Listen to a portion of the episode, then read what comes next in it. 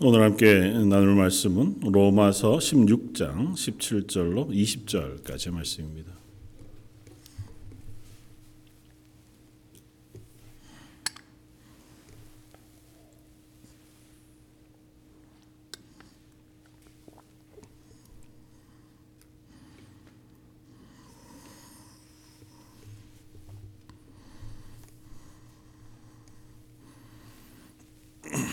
로마서 16장 17절로 20절까지 자였으면 한 목소리 같이 한번 봉독하겠습니다. 형제들아 내가 너희를 권하노니 너희가 배운 교훈을 거슬러 분쟁을 일으키거나 거치게 하는 자들을 살피고 그들에게서 떠나라. 이와 같은 자들은 우리 주 그리스도를 섬기지 아니하고 다만 자기들의 배만 섬기나니 교활한 말과 아첨하는 말로 순진한 자들의 마음을 미혹하느니라 너희의 순종함이 모든 사람에게 들리는지라. 그러므로 내가 너희로 말미암아 기뻐하노니 너희가 선한데 지혜롭고 악한데 미련하기를 원하노라. 평강의 하나님께서 속히 사탄을 너희 발 아래에서 상하게 하시리라. 우리 주 예수 예수의 은혜가 너희에게 있을지어다. 아멘. 어, 오늘 로마 16장을 마지막으로 이제 로마서 전체를 한번 다 어, 우리가 나누게 되어지는데요. 어, 로마서 16장은 마치 부록처럼 이렇게 붙어져 있어서요.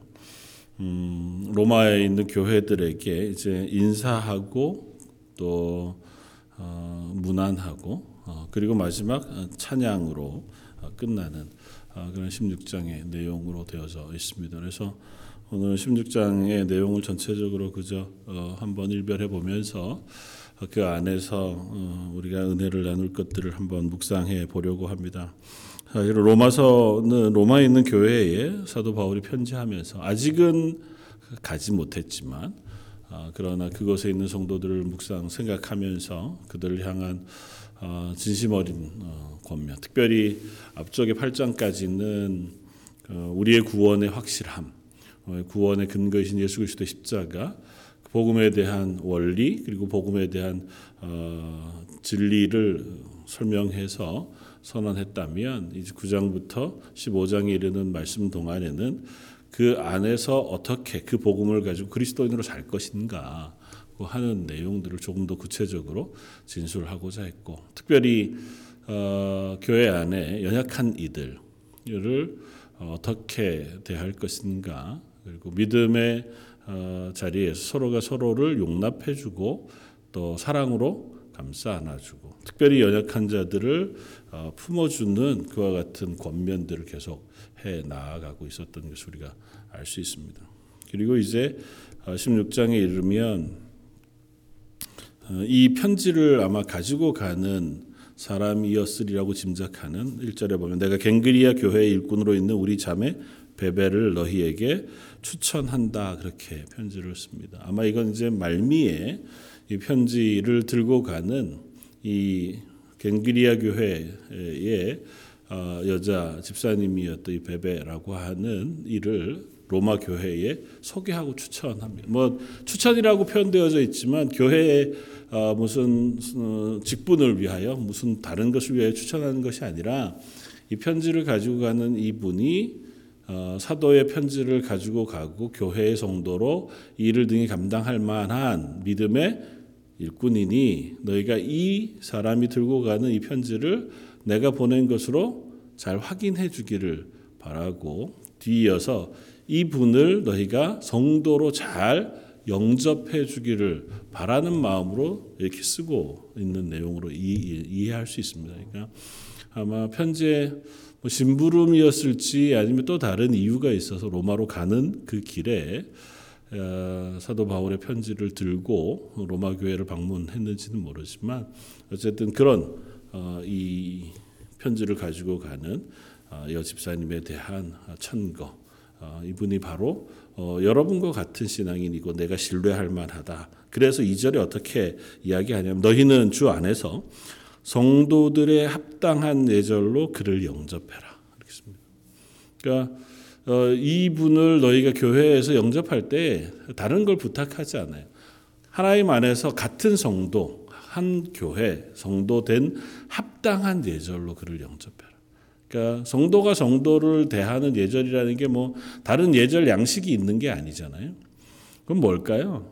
서로 사랑하라는 것입니다. 앞서 얘기했던 것처럼 서로가 서로를 용납해주고 존중해주고 귀히 여겨주라는 거죠.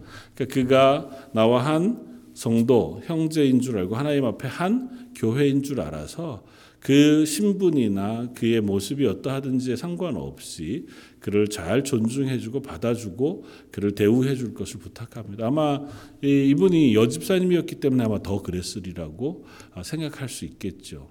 당시에 어, 여자분들의 어떤 신분적인 지위가 뭐 어쨌든 공식적으로는 남자들이 가진 것보다는 어, 그렇게 에, 좋지 못했던 시기이기도 하니까요. 그 교회 안에서도 그런 역할이 여전히 남아 있었던 시기이기도 하니까 이분을 너희가 먼저는 동일한 성도로 대해 영접해 주어라. 그리고 두 번째 뭐라고 얘기하냐면 무엇이든지 그에게 소용되는 바를 도와주라고 이야기합니다. 그러니까 너의 말로만 그를 영접하고 잘 오셨습니다. 아, 반갑습니다. 인사하고 끝내지 말라는 거예요. 어떻게 하라고요? 그의 물질적인 필요 아니면 그의 실제적인 필요에 대해서 너희가 외면하지 말고 도와주라는 것입니다. 이것도 근본적으로 내 이웃을 내 몸과 같이 사랑하라고 말씀하신 예수님의 말씀의 연장선상에 있습니다. 그러니까 복음서 이후에 시작 성경이 끊임없이 뭐 구약에서도 마찬가지지만 강조하고 있는 하나님의 말씀 명령은 하나님을 사랑하는 것과 이웃을 사랑하는 거예요. 그리고 이웃을 사랑하는 것도 그 이웃을 용납해 주는 겁니다. 이웃의 다름. 그러니까 로마서에서 특별히 이야기하고 있는 것은 믿음의 어, 높고 낮은 뭐 이걸로 차이를 얘기할 수는 없지만 어, 강한 믿음을 가졌건 아니면 약한 믿음을 가졌건 내가 생각하기에 나와 조금 어, 다른 어떤 성향이거나 지위에 있는 사람이건 상관없이 한 성도라면 그를 용납해 주라는 것이고 야고보 사도가 이야기하는 것처럼 사랑하되 말로만 하지 말라는 거죠. 필요가 있는 이들을 보았을 때는 말로만 아 배불렀으면 좋겠다. 배고프면 밥좀뭘좀 먹지 아니면 추워 보이는데 옷이라도 좀 입지라고 말만 할 것이 아니라 그의 필요를 채워주라는 거죠. 먹을 것을 주고 배부르게 해 주어야 그 사람의 배가 불러지는 거지. 야, 내가 말한다고 그 사람 배불러지는 것 아니고, 내가 말한다고 해서 그 사람 따뜻해지는 것 아니니, 너희는 서로를 향하여 사랑을 행동으로 실천으로 보여주라는 거죠. 마찬가지입니다. 여기 본문도 별반 다르지 않습니다. 이 분을 너희가 영접하되 성도로 영접하고 또 그의 필요가 있다면 기꺼이 그 필요를 채워줘라. 그럴 만한 사람이다. 그렇게 덧붙여요. 뒤에 뭐라고 얘기합니까? 그가 여러 사람과 나의 보호자가 되었습니다. 이분이 나와 많은 사람들에게도 그렇게 했다는 거예요. 이곳에서 교회 일꾼으로 이 베베라고 하는 사람이 다른 이들에게도 그렇게 한 사람이니 너희가 이분에게 그렇게 동일하게 한다고 해도 너무 당연한 일일 것이다 고 하는 사실을 이야기합니다. 그리고 이제 3절로부터 16절에 이르는 본문 동안에는 뭐 좋기 이름만 열거해도 24명 정도 되는 사람의 이름을 열거하면서 무난합니다. 아마 로마 교회에 지금 현재 있는 어, 분들의 이름을 사도 바울이 하나하나 쓰면서 어, 특별히 그분들에 대해서 무난하고 인사하고 어, 그렇게 이야기하고 있는 것 같아요. 어, 뭐 일상적인 인사일 수 있습니다. 편지의 말미에 쓰는 거니까요. 이 편지를 받는 사람들에 대해서 이 편지를 받는 사람들에게 그저 어, thank you 뭐 hi 하는 정도쯤의 인사 말을 전하는 것일 수도 있지만 조금 더 구체적인 필요를 생각해 본다면 편지를 가지고 가는 베베라고 하는 이 집사님이 가서 만나야 할 사람들이 있기도 해요. 그러니까 지금 로마 교회를 구성하고 있고 또 특별히 사도 바울이 잘 알고 있는 이들 앞쪽에 한 12명 정도쯤은 구체적으로 이름을 열거합니다. 그리고 그 사람들이 어떤 사람인 것에 대해서 설명하기까지 해요. 그러니까 그들은 사도 바울이 아주 잘 알고 있는 사람들입니다. 맨 처음에 나오는 브리스가와 아굴라와 같이 사도 바울과 함께 복음 사역에 동참했던 이들도 있고 저 어, 뒤에 가면 루포와 그의 어머니로 설명되어진 어, 예수님의 십자가를 어, 대신 지고 어, 갔던 어, 그 어, 아들인 루포와 어머니에 대한 설명까지 각자가 사도 바울과는 꽤 친분이 있고 초대교회에 꽤 귀한 역할들을 감당했었던 그들을 거명하면서 어, 그들에게 안부를 묻는 것은 그들에게 인사하는 것이기도 하지만 그들이 교회에 귀한 일꾼으로 잘 서 있다는 것을 확인하는 것이고 또 이 편지를 그들에게 전달해 주기를 기대하는 거죠. 이 편지가 그들에게 읽혀지고 그들을 통해서 로마의 교회에 또 조금 더 넓게는 그 이방에 있는 또 다른 교회들에게 이 편지들이 읽혀질 수 있도록 중간 역할을 해 주기를 부탁하는 마음으로 이들을 향하여 인사의 말을 씁니다. 그리고 어, 뒤에 보면 그 이름만 14절 15절에 보면 10명 정도쯤 되는 사람들은 이름만 거명하고 있어요. 그래서 아마 이들은 사도 바울과 직접적이나마 접촉점은 없었던 사람이겠지만 사도 바울이 로마의 교회의 귀한 일꾼으로 이미 들어 알고 있는 이들 그들을 또 같이 거명해서 이 편지가 보내지고 받아지고 교회에 들려질 수 있는 최선의 어떤 역할 그것을 이 문안 인사를 통해서 쓰고 있는 것이겠다. 그럼 굳이 성경에 뭐 그런 인사까지 굳이 다 쓸 필요가 있나? 뭐 써놓은 거니까요. 당연히 우리가 보는 것이기도 하지만 한편 생각해 볼 것은 있다 생각이 돼요. 그건 이것입니다. 뭐냐 하면 어, 알지 못하는 이들이거나 또 어, 약간의 교제가 있었던 이들이거나 이 이름들을 쭉 살펴보다 보면 이들의 출신 성분, 성별, 이름을 분석해 보면 히브리인, 헬라인 혹은 또 다른 이방인들까지 각기 다양한 사람들이 이 로마 교회를 구성하고 있다고 하는 사실을 아, 확인하게 돼요. 그리고 그들은 때로는 브리스가와 아굴라처럼 아주 어, 성경에 정통하고 또 사도 바울의 동역자로 교회를 세우고 교회를 이끌어갈 만한 이들도 있는가 하면 또 어, 함께 같이 기도할 만큼 복음 사역에 동참했던 이들도 있었고 또 손대접하는데 힘을 내었던 이들도 여인들도 없지 않습니다. 그러니까 그런 모든 이들을 다 함께 하나의 교회 한 성도로 이야기하면서 그들이 지위 여하 남녀 노소의 구분이 없이 한 교회임에 대하여 사도 바울이 이야기하고 있다는 것입니다. 어, 뭐 사실은 한국 교회는 그런 것이 좀 어, 적겠다 생각은 돼요. 저희 이제 캐나다 와서 사니까 어, 조금 더 실감하게 되지만 어, 다양한 계층, 다양한 성향, 또 다양한 뭐 나라 혹은 인종의 사람들이 연합해서 한 교회가 된다고 하는 것이 의외로 참 쉽지 않습니다. 한 번 정도쯤 예배를 같이 드린다. 연합 예배를 드린다. 면 모르지만 서로가 함께 하나의 교회로 세워져 가서 한 마음으로 서로를 섬기고 연합하여 하나가 되어져 가기에는 참 쉽지 않습니다. 그나마 한인 교회들은 거의 다다 이 캐나다에 와서 한인으로 살아가고 있는 사람들의 모임이고 또 같은 신앙의 본질을 가지고 있으니까 조금 더 나은 부분이 있죠. 그럼에도 불구하고 우리들 안에서도 차이가 있습니다. 각자 생활하는 방식도 다르고 뭐 어, 공부했던 공부들도 혹은 살아왔던 어떤 지역도 혹은 한국을 떠나온 시기도 각기 다 달라서요. 서로가 서로에 대해서 사실은 어, 정말 노, 노력하고 애쓰지 않으면 서로를 품어 이해하고 용납해주고 서로가 서로를 섬겨주기가 참 어렵습니다. 이 인간적으로 어려운 문제예요. 그러나 하나님 교회이기 때문에 우리는 그 안에서 서로를 향하여 섬길 마음을 가지고 하나님께 소리를 함께 부르셔서 하나의 교회가 되게 하셨다고 하는 사실을 아주 깊숙이 염두에 둘 필요가 있습니다. 그러니까 사도 바울이 로마에 있는 교회뿐 아니라 이 신약에 있는 복음서들을 쓰면서 끊임없이 반복해 얘기하고 있는 것이 있습니다. 그게 바로 그거거든요. 너희 안에 서로를 향하여 잘 용납하라. 서로가 한 성도이고 한 교회인 것을 기억하라. 서로 사랑해라. 서로를 참아줘라. 서로를 섬겨줘라.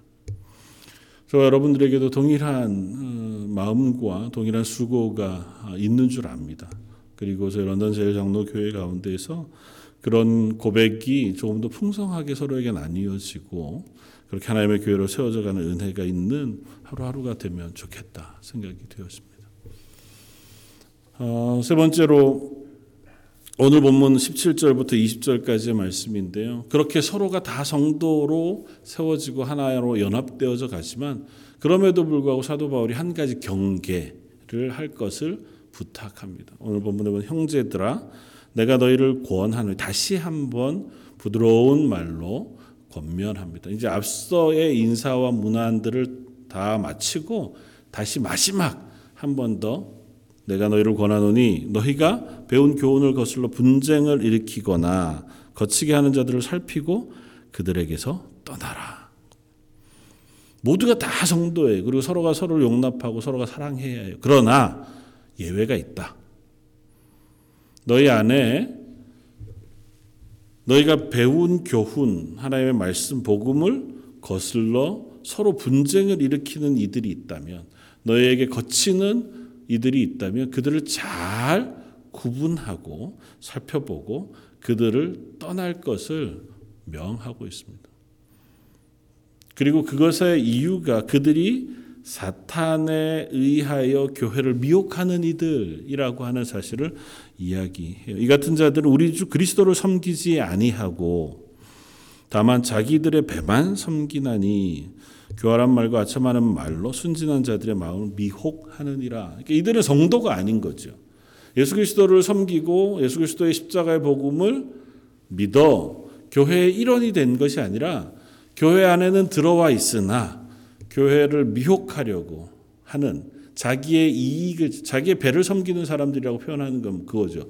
자기의 이익을 위하여 들어와 자기 마음대로 행하는 그들을 너희가 잘 분별해 낼 것을 부탁합니다. 그러면서 우리가 잘 아는 말씀을 어, 권면으로 전해 주는데요. 19절 마지막에 너희는 선한 데는 지혜롭고 악한 데는 미련하기를 원하노라.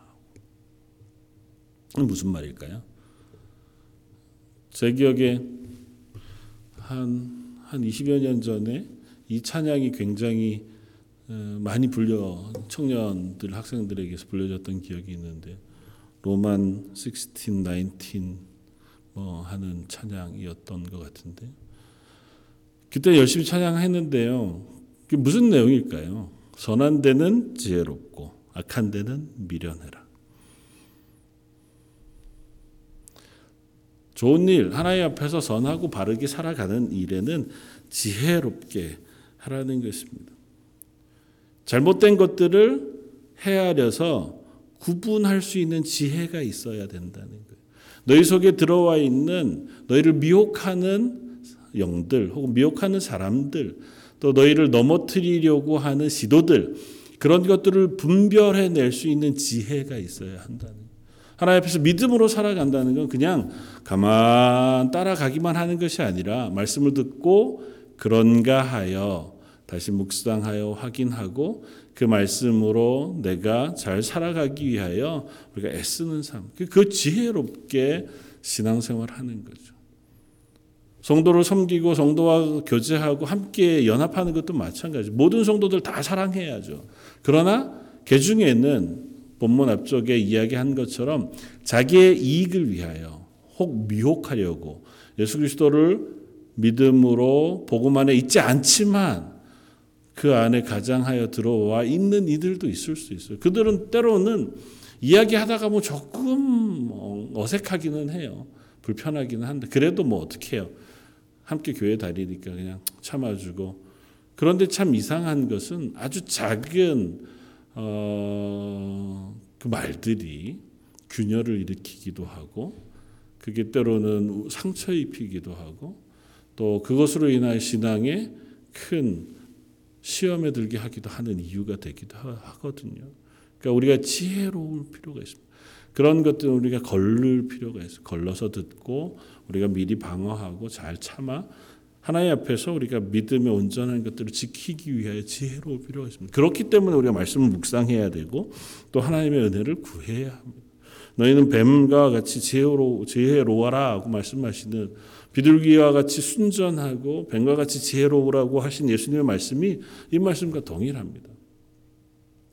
아, 뱀과 같이 지혜로워하는 게 무슨 말이에요? 다른 게 아니고 날카롭게 잘 너희가 대하는 것, 행하는 것, 듣는 것을 잘 분석할 수 있고 그리고 엉뚱하게 끌려가서 실패하지 않을 수 있도록 선한데 지혜로워야. 미련한데 선한 데는 지혜롭지만 악한 데는 미련하라는 건 뭘까요? 무엇을 분별할 수 있을 만큼 지혜롭지만 반대로 누군가를 속일 만큼 악하지는 말라는 하나님의 뜻에 어긋나는 것 혹은 죄를 짓는 일을 도모하는 일에는 뭘 어떻게 해야 될지 모를 만큼 미련하라는 겁니다. 보통 그런 게 있잖아요.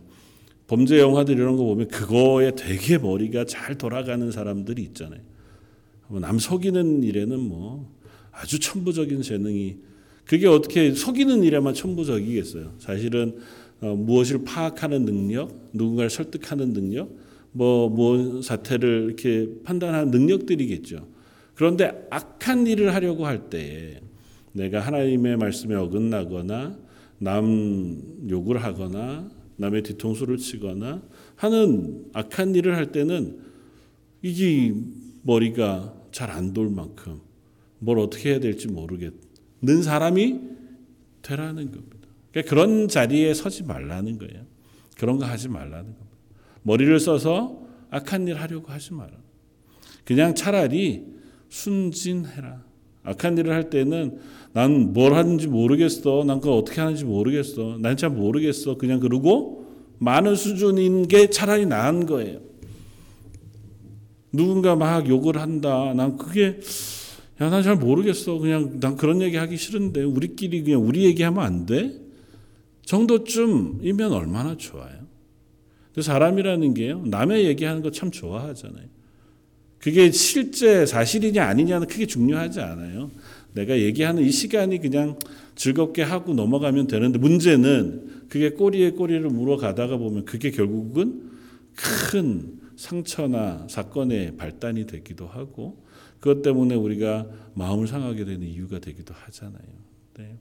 교양이면 그런 일들 뿐만 아니라 뭐 실제로 뭐 사기를 치거나 죄를 범할 거는 아니니까 그것까지는 아니더라도 어쨌든 그렇게 하나님 앞에 불순종하고 죄를 범하는 자리에는 그냥 순진하고 미련한 사람으로 설 것을 권면합니다.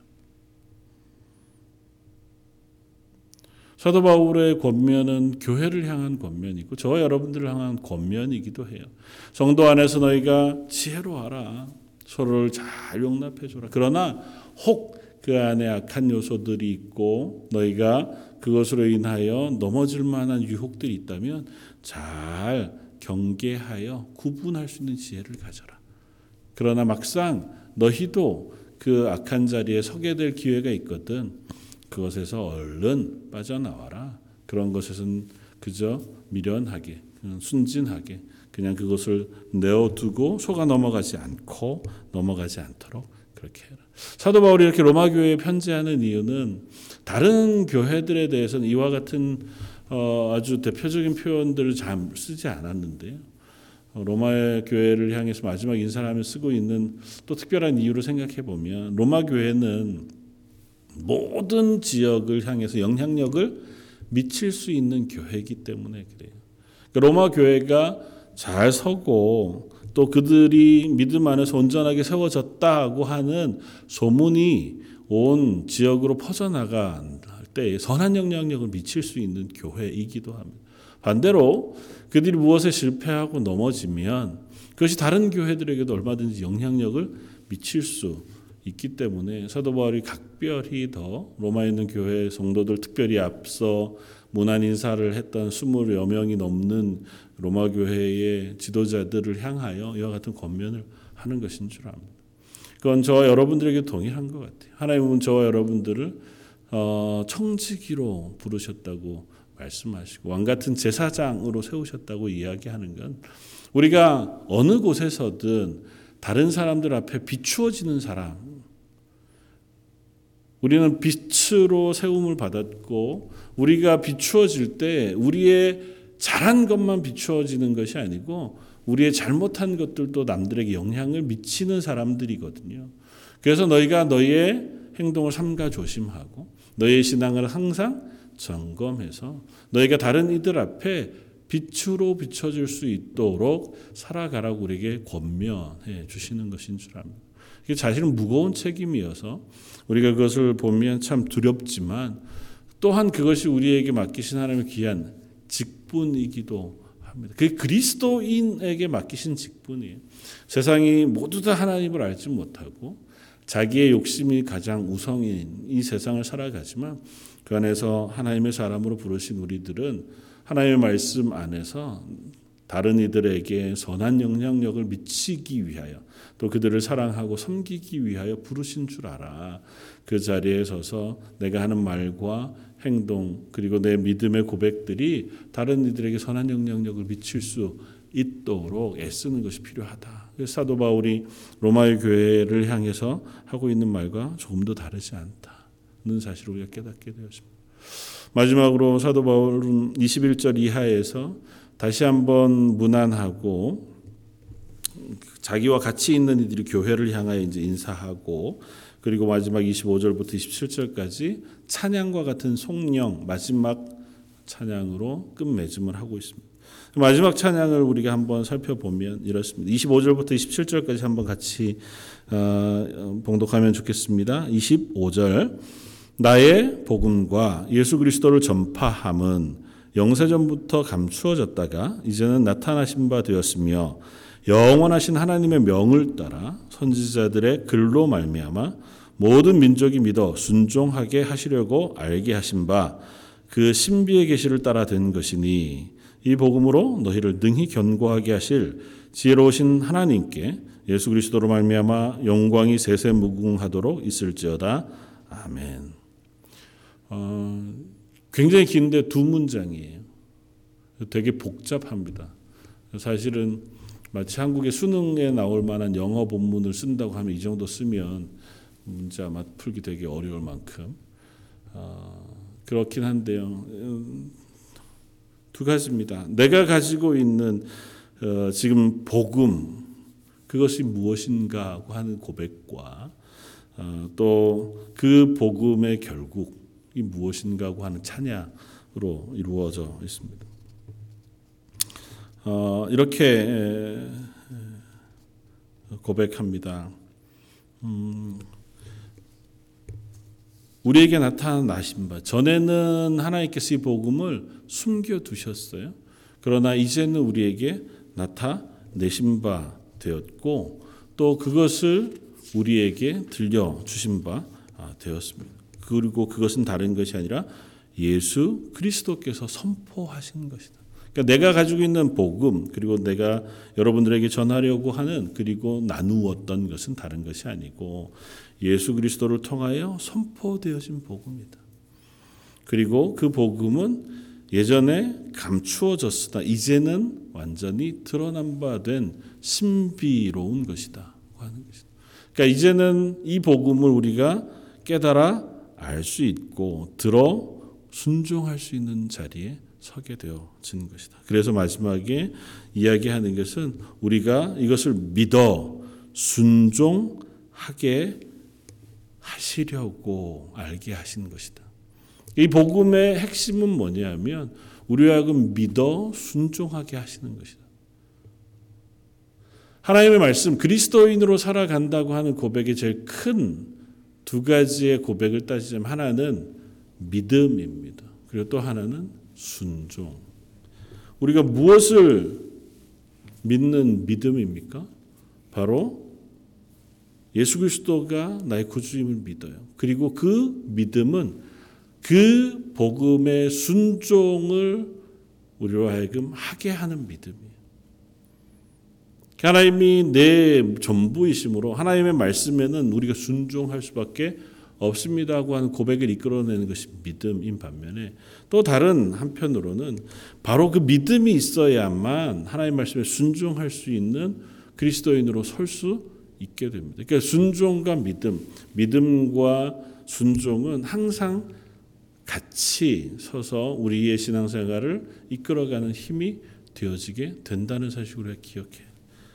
그리고 이것을 하나님께서 완성하실 이걸 우리의 힘으로 하는 것이 아니고 하나님께서 이 일을 하게 하실 것이고 이 일을 완성하게 하실 것이다. 그래서 마지막엔 지혜로우신 하나님께 예수 그리스도로 말미암아 영광이 세세무궁하도록 있을지어다 찬양으로 끝났지만 그 본문 앞쪽에 우리가 읽었던 20절 이하에 이렇게 마무리합니다. 평강의 하나님께서 속히 사탄을 너희 발 아래 상하게 하시리라. 우리 주 예수의 은혜가 너희에게 있을지어다. 우리의 싸움은 우리가 싸우지만 그 승리는 누가 하게 하신다고요? 하나님이 하신다. 어떤 하나님이요? 평강의 하나님. 전쟁의 하나님이 아니고 평강의 하나님께서. 평화의 하나님께서. 우리를 죄 가운데 건지셔서 하나님과 우리 사이에 막혔던 담을 허시고 평화하게 하신 하나님. 우리로 하여금 그 하나님의 평강 가운데 들어오게 하신 그 하나님께서 우리를 그 평화에서 끄집어내는 죄의 문제들을 이기게 하실 거예요. 그 사탄들을 물리치실 거예요.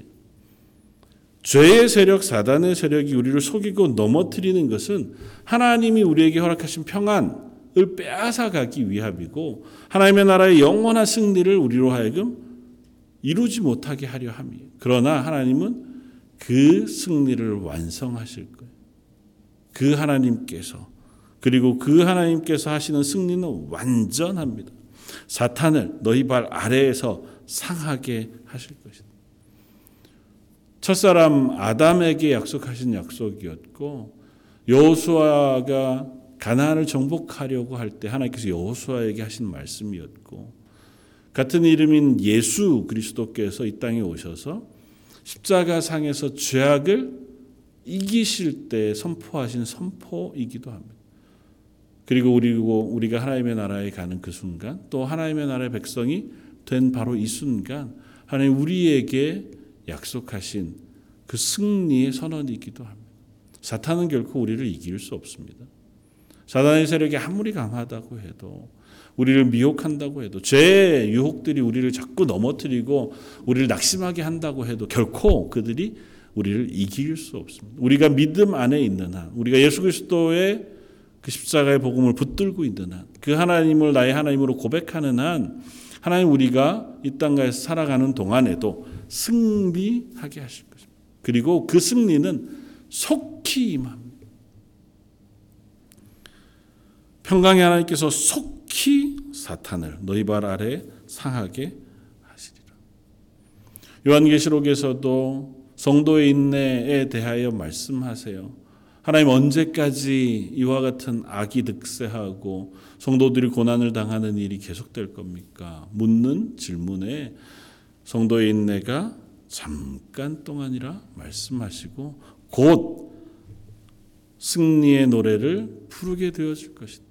승리한 모세의 노래, 승리한 어린 양의 노래가 불려질 것이고 그 승리가 곧 너희 가운데 임할 것이라고 선포하세요. 다만 우리는 육신을 가진 사람이니까 우리가 살아가는 시간으로 따지자면 하나님 곧이라고 얘기하는데 우리는 아직도 라고 느낄 수 있어요. 하나님은 금방 임하시겠다고 말씀하시면 우리가 보기엔 언제요? 이렇게 물을 만 하기도 합니다. 우리의 육신의 삶으로 가는 것들은 때로는 어르신들의 고백처럼 고해, 고난, 어려움 밖에는 없다. 그렇게 고백할 만한 시간을 지날지도 모릅니다. 그러나 잊지 않을 것은 그 모든 것 위에 하나님이 주인이시라는 것이고 그 하나님의 계획 가운데 이미 우리를 하나님의 승리로 옮겨 놓으셨다는 사실. 이미 승리한 그리스도인으로 이 땅 가운데 그 고백을 바탕으로 그리스도인으로 하나님의 교회로 세워 나아가는 것이 저희 여러분들의 참 모습인 줄 압니다. 이 사실을 우리가 매일매일 되새기면서 확인할 수 있는 저 여러분이었으면 좋겠습니다. 하나님 저희들이 여전히 연약하지만 또 저희들이 눈앞에 보이는 것이 많지 않아 낙심할 만하지만 그래도 말씀하신 것들 저희가 그것들을 붙들고 그 하나님을 의지하여 하루하루 승리하며 살아가게 해 주십시오. 그리고 저와 우리의 삶이 세상 가운데 빛된 삶, 다른 이들 앞에 비추어져 본이 되는 그리스도인으로 살게 해 주십시오. 이렇게 고백하는 저 여러분들 되시기를 주님의 이름으로 부탁을 드립니다. 우리 말씀을 생각하면서 한번 같이 기도하면 좋겠습니다. 로마서를 이제 마무리해 갑니다. 하나님께서 로마 교회를 향하여 어, 사도 바울을 통해 편지하신 것들 그것이 저희를 향한 권면이자 격려인 줄도 압니다. 이 런던 땅에 2022년 저희가 살아가는 그 하루하루의 시간들이 그리스도인으로 지혜롭고 또 악한 것에는 미련한 하나님의 사람으로 살게 해주시고 또 우리를 승리하게 하셔서 이 땅 가운데 하나님의 빛된 사람 청지기로 하루하루 세워져가는 삶 살게 해주십시오. 은혜 베풀어 주십시오. 우리 한 목소리 같이 한번 기도하시겠습니다.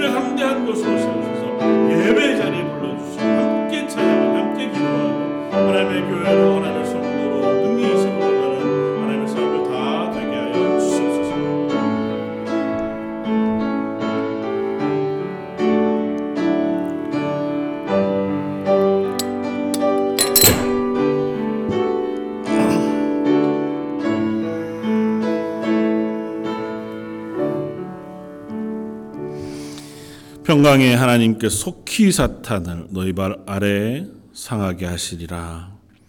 우리 주 예수 은혜의 은혜가 너희에게 있을지어다.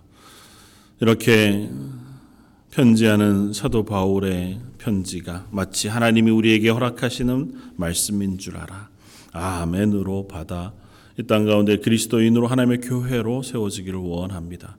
저희 런던 제일장로교회 이 캐나다 런던 땅에서 2022년 한 해를 또 시작하여 살아갑니다.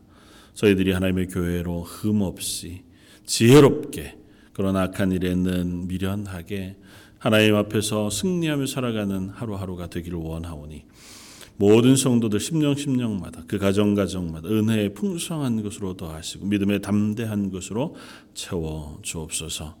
별이 추운 겨울 또 코로나로 인한 상황 속에 계속되어지는 어려움들이 있지만 하나님을 예배하고자 하는 마음과 하나님을 기뻐하는 그 심령의 고백들이 다시 새로워지는 2022년 한 해가 되게 하여 주옵소서. 이 저녁 하나님께서 예배 자리에 나온 이들과 그 가정을 복 주시고 그들 심령 속에 그들의 계획 가운데 은혜 은혜로 더하여 주옵소서. 오늘 말씀 예수님 이름으로 기도드립니다. 아멘.